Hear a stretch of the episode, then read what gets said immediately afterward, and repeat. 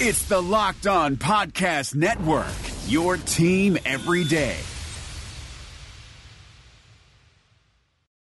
This is David Locke along with Ron Boone. It is Postcast here for you. We're broadcasting to you live on Twitch, on Facebook, on Periscope, as well as on YouTube. So grab all of those things. Jazz fall tonight by the final score of 133 to 99. Their postcast broadcast is brought to you by the store. Their three locations 6200 South, 20th East. Ron's favorite new one at the Gateway, where he can stop by and get everything he needs hot lunches and all the rest. And the new one at 9th South and 100 West, which is my favorite as I stop by there often after shoot around. All right. Uh, thank you very much for everyone. The hat, hat tip. It does also mean that we are live on all these formats, and the chat room is open. So if you would like to give us a question or a thought, you are more than welcome to jump in and share those thoughts with us. The Jazz lose to first quarter. They were down 34-23. Giannis Antetokounmpo was unbelievable.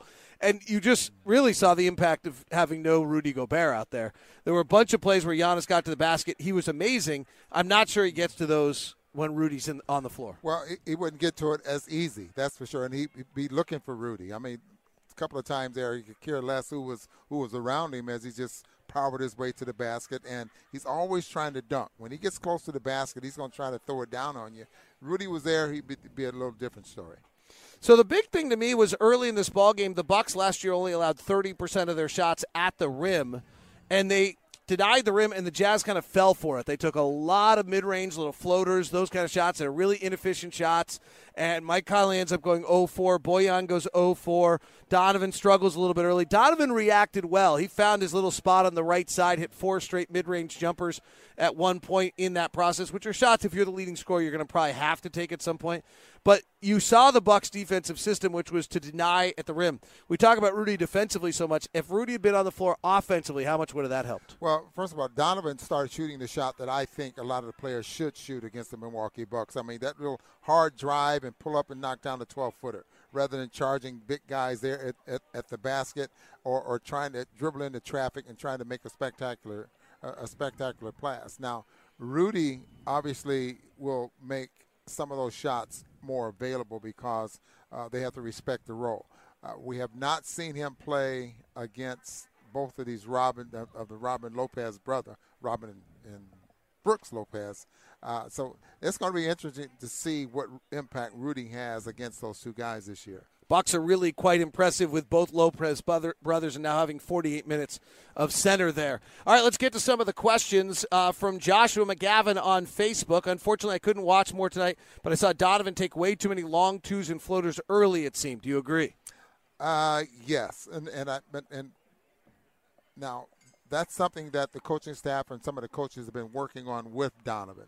Uh, what that does, that keeps him from trying to shoot over the top of some of the big guys. It keeps him uh, what they think is a more of a high percentage shot rather than trying to shoot uh, around and, and, and, over the top of some of the, the bigger centers. Uh, will he get better at that? You know, we just have to wait wait and see. But I know that's a shot that they've been working with him on trying to, uh, to, to make it better. Peril Kid from Periscope says, "Does this game mean anything?" No, absolutely not.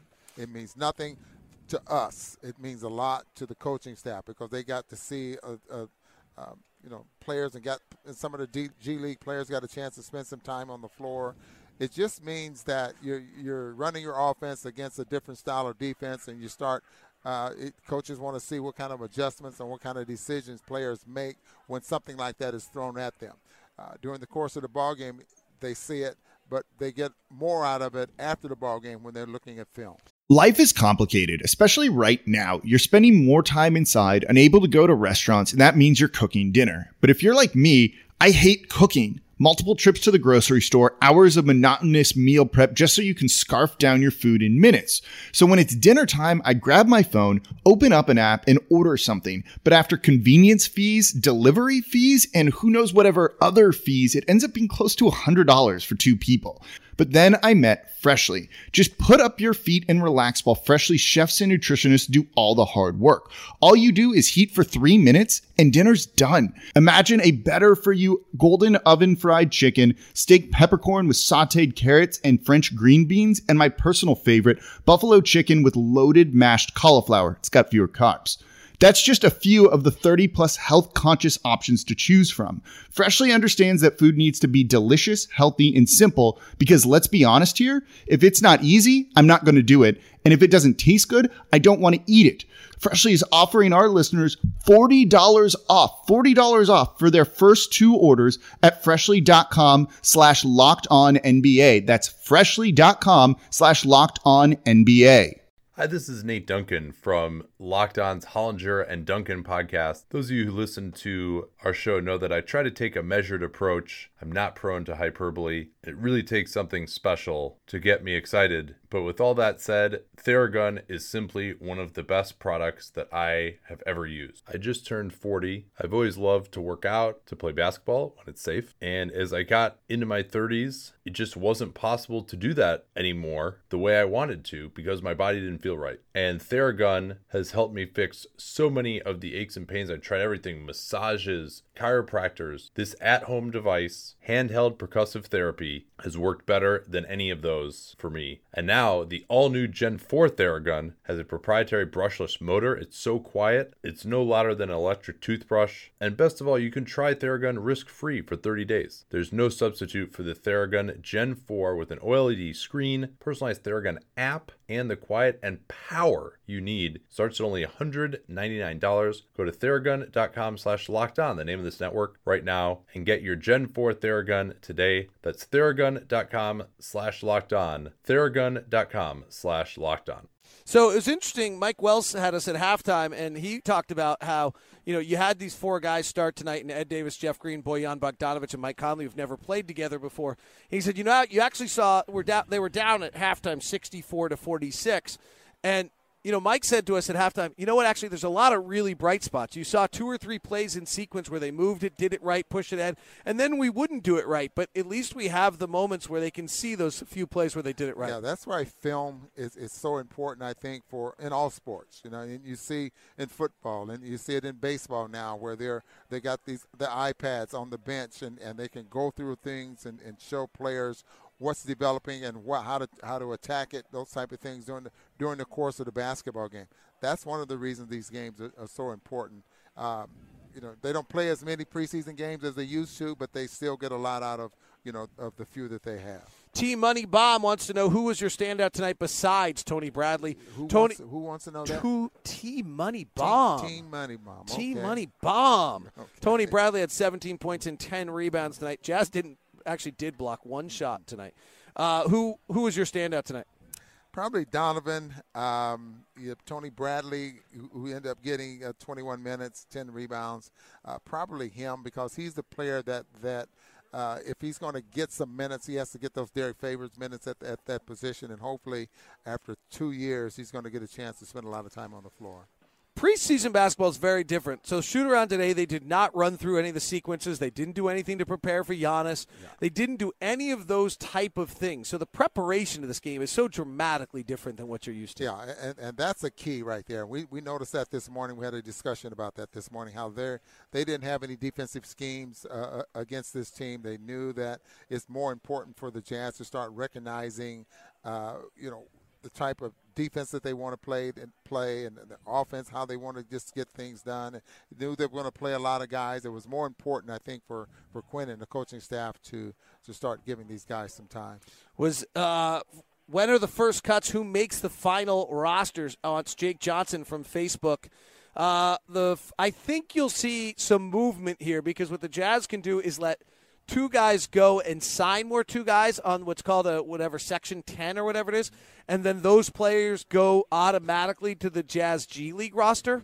So you'll see the jazz do this and likely sign two players coming up here. Let two go sign two because that's actually just building the salt lake stars roster. From there i mean most conversations have been uh, conversation of whether Stanton Kidd or William Howard makes the final 15th spot. Jarrell Bant- Brantley and Justin Wright Foreman are both um, set up as uh, two way guys, so they're protected. So the only other scenario there is if somebody like Juwan Morgan or someone gets so good in camp that you're scared if he goes to the G League that somebody else will sign him, then you need to move them to a two way contract or something of that nature. It's called an Exhibit 10. I don't know what I called it, but somebody's correcting me. That is correct. So, uh, in likelihood, that decision, Stanton Kidd versus William Howard, the Jazz have Brantley, Wright, Foreman, and One completely protected as their property. So it the question is whether there's somebody who plays so well you're scared that if you send him down the G League that somebody else will sign him uh, to their roster. Uh, do you think this is how the game game affects how the coaching staff approaches stints without Rudy Gobert on the floor? Repeat that. This is from uh, Jacob Rexus on Periscope. Do you think this game affects how the coaching staff appre- uh, approaches the stints with Gobert on the floor? I think they get a pretty good look at what the Jazz can be like without Rudy on the floor, which is probably a, a better way of looking at that. Um, and and knowing that uh, Ed Davis is an undersized center. Uh, how many minutes can he give you? You can see he gets into foul trouble, but he rebounds, gets you uh, re- rebounds very, very well. Um, with Rudy on the floor, things are, are, you know obviously is entirely entirely different. But I think they get more out of what they are you know when Rudy's not on the floor on how they want to approach the game. Have you seen enough from Tony Bradley? You'd feel comfortable playing him ten minutes a night if you need to. Uh, absolutely, absolutely. I, I, think so. At his size and, and, and obviously he has pretty good footwork. Uh, he rebounds well, um, and you know he's good around the basket. Can he develop a little bit of offense away from the basket? We'll just have to wait and see. I know for sure we watch practice that they're working on those type of things with him. But it's time to find out now if he's an NBA player going forward. Thanks very much for tuning into this edition of Postcast tonight. It's been a pleasure to chat with you. We'll be back with you Friday from New Orleans. And thanks for working with us as we continue to try to develop our new live stream uh, setup for you on this. As we're live on Twitch, on Facebook, on YouTube, and Periscope today on the various channels. We'll continue to develop this and work on as we get ready. It's our preseason, too. Thanks very much for tuning in. This has been Postcast on behalf of Ron Boone. I'm David Locke, brought to you by the store, 600 South and 20th East, also at Night South and 100 West, and, and now at Gateway. the Gateway for Ron Boone. Mudslide cookies make losses like this feel better. Rejecting the screen has been retweeted by Kobe, Dame Lillard, and Vince Carter. So it's fair to say you should give it a shot. I'm Noah Kozlov. And I'm Adam Stanko. Rejecting the screen hits your feed every Tuesday and Thursday. On Tuesday, we talk hoops and a little bit of life. On Thursday, we go ISO with a guest. Stories from anyone and everyone who has touched the NBA with tales we promise you've never heard before. Find Rejecting the Screen right now, wherever you get podcasts, and hit that subscribe button.